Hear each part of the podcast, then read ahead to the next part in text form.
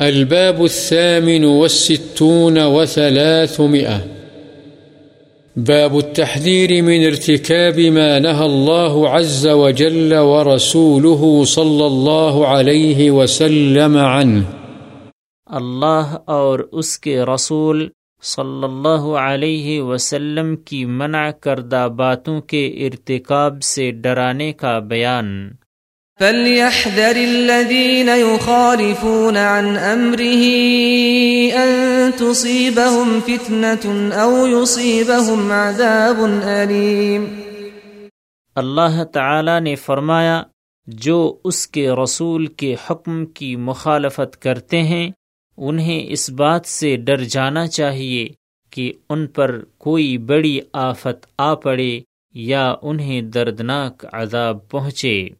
وَيُحَذِّرُكُمُ اللَّهُ نَفْسَهُ وَاللَّهُ رَؤُوفٌ بِالْعِبَادِ نیز اللہ تعالی نے فرمایا اور اللہ تعالی تمہیں اپنی ذات سے ڈراتا ہے۔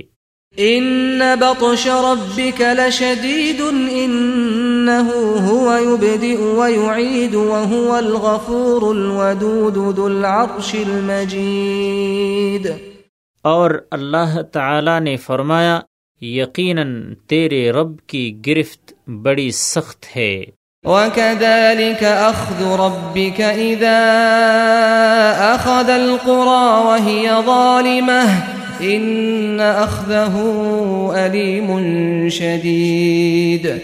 اور اللہ تعالی نے فرمایا اور اسی طرح ہے تیرے رب کی گرفت۔ جب وہ بستیوں والوں کو پکڑتا ہے جبکہ وہ ظلم کا ارتکاب کرتی ہیں، بے شک اس کی پکڑ نہایت دردناک ہے۔ وعن أبي هريرة رضي الله عنه أن النبي صلى الله عليه وسلم قال إن الله تعالى يغار وغيرة الله أن يأتي المرء ما حرم الله عليه. متفق عليه.